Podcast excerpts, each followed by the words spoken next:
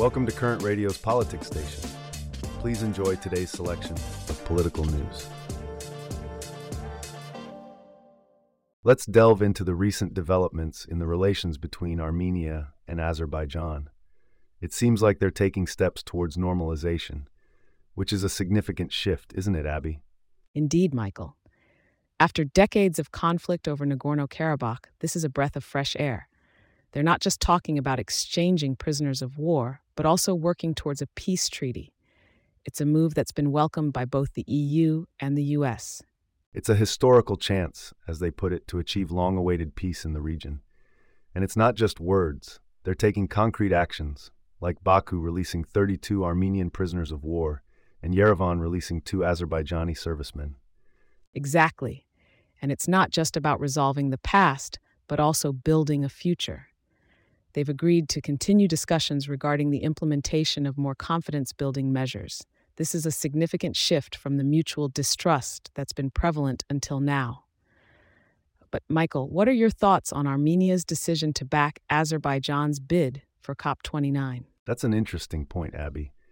It's a big step, considering the fact that countries have been unable to agree on an European host for the 20s for the 2024 climate talks. There's been a lot of vetoing and rejecting bids, but Armenia stepping back and supporting Azerbaijan's bid is a strong signal of their intention to normalize relations. It certainly is. And it's not just about the climate talks. We're also seeing a willingness to engage in diplomatic discussions. Yerevan has responded positively to U.S. Secretary of State Antony Blinken's offer to organize a meeting of the foreign ministers of Armenia and Azerbaijan in Washington. Right, and it's not just the U.S. that's involved. The EU has been mediating normalization talks between the two countries as well.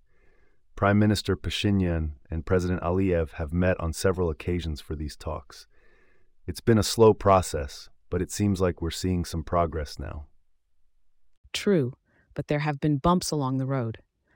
Remember the talks that were planned in the U.S. on November 20?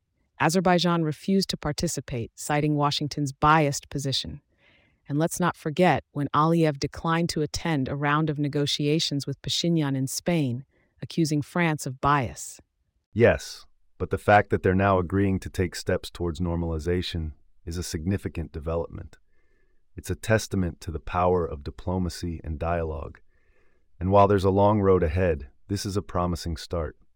Wouldn't you agree, Abbey? I couldn't agree more, Michael. This commitment represents an important confidence building measure as they work towards a peace agreement.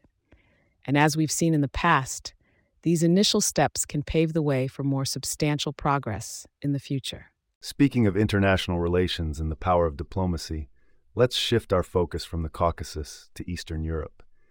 The situation in Ukraine is escalating, and the U.S.'s role in it is coming under scrutiny. From the potential collapse of U.S.'s lifeline of arms and ammunition to Ukraine to the possible impact on U.S. domestic politics, this crisis has far reaching implications. Abbey, let's delve into the escalating crisis in Ukraine and the U.S.'s role in it. There's a real danger that the U.S.'s lifeline of arms and ammunition to Ukraine could collapse, and the implications of that are they're vast, Michael. We're talking about shaking the foundation of U.S. global leadership, alienating allies, and potentially emboldening America's sworn enemies. Exactly. And it's not just about international relations. This is also a domestic issue. Some hardline Republicans are advocating for cutting Ukraine loose, using President Biden's new $60 billion aid request as leverage for concessions on immigration policy. This is an example of domestic politics potentially compromising national security priorities. The Republicans' refusal to raise the government's borrowing authority back in May is another. It's a trend that's worrying, to say the least. And it's not just about Ukraine. This could have far reaching implications. If the U.S. allows a country to be crushed in an illegal invasion, it could raise questions about the credibility of defense and strategic agreements that underpin the entire Western world. It could even increase the possibility that Putin could target other states once in the orbit of the former Soviet Union. And let's not forget about the message this sends to other authoritarians like Putin and Chinese President Xi Jinping. It could suggest that smaller adversaries can be crushed with impunity and that there are rewards for geopolitical gangsterism. It's a dangerous precedent to set. Absolutely. But there's another side to this. Supporters of extending billions more dollars in aid to Ukraine need to explain why it is in the interests of every American to continue. This is especially the case as many voters struggle with high grocery prices and interest rates and wonder why a war on the edge of Europe is their business. And that's where the Republican position in the showdown has political potency. They're arguing that if Biden can't control U.S. borders, why is he trying to save Ukraine's? It's a powerful argument, but it's also a dangerous game to play with the fate of a nation hanging in the balance. And this isn't just about Ukraine. The U.S. is confronting the implications of a rising China in Asia. If the U.S. appears to desert its friends, it could change Beijing's calculations as it weighs whether to use military force to capture Taiwan. And that could prompt allies in the region and in the Middle East to doubt their security guarantees and consider whether to seek their own nuclear safety net. The stakes are incredibly high, Michael. This isn't just about today, it's about the future of international relations and the balance of power in the world. And at the heart of it all is a deep philosophical clash over America's role in the world. It's a clash that's likely to continue well beyond the current impasse over Ukraine funding. It's a taste of a long running national feud to come. And it's a feud that could have devastating consequences for people on the ground in Ukraine.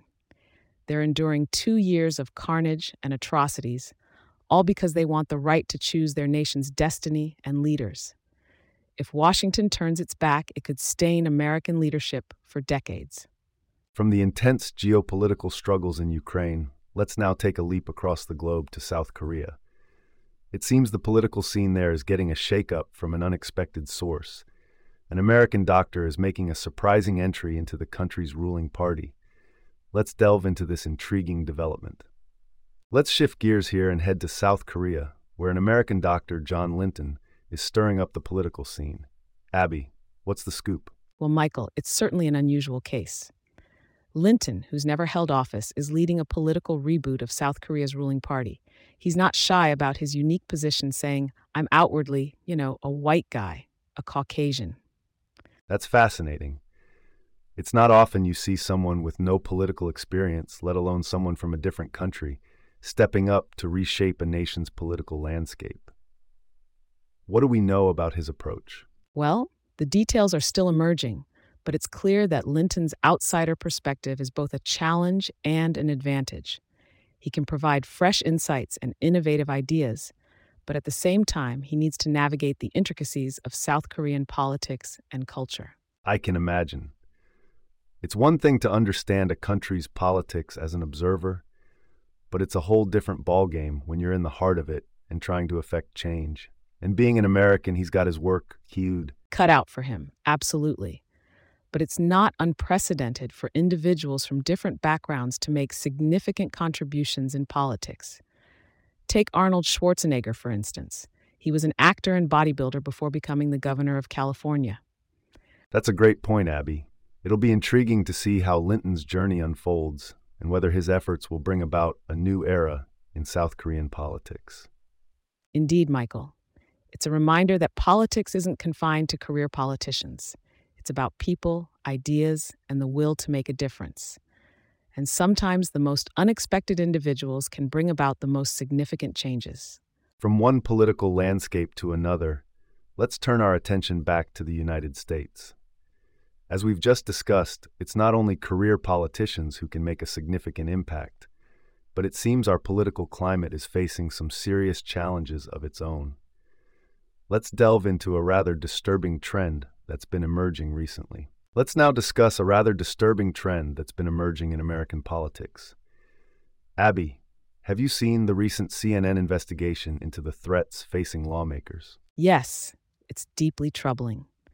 The fact that public servants are receiving death threats is not only alarming, but it's also indicative of a larger issue in our political climate. It's certainly a cause for concern. It's gotten so bad that the Department of Justice is now getting involved. But what I'm wondering is What's driving these individuals to make such threats? Is it just the polarized state of our politics, or? I think It's more than just polarization, Michael. There's a level of dehumanization that's happening where officials are viewed as symbols rather than people. And that's when things can get dangerous. That's an interesting point, Abbey. And it's not just the threats themselves, it's the chilling effect they have on our democracy. These threats can deter potential candidates and stifle political debate. Absolutely. And speaking of stifling debate, have you noticed the recent comments from Chris Christie? He said he's sick and tired of fellow candidates' behavior. It seems like there's a growing frustration within the ranks. Yes, and it's not just Christie. There's been a lot of tension within the GOP. For instance, the recent attacks on Nikki Haley by Vivek Ramaswamy, which Christie called out as inappropriate. And then there's the situation with Governor DeSantis. CNN recently called him out for a particular comment he made. It seems like the political discourse is becoming more heated and less focused on actual policy issues. Right? And it's not just happening on a national level. Even in Iowa, voters are weighing in on the latest GOP debate performance. It seems like the public is becoming more aware and critical of this kind of behavior. Which is a good thing, right? Because it's only through public engagement and holding officials accountable that we can hope to see a change in this trend. But it's a complex issue, and it's going to take time to. Right, Abbey. It's a difficult problem, but one that needs to be addressed if we want to maintain a healthy democracy. The threats, the infighting, the lack of civil discourse, it all paints a rather grim picture of our current political landscape.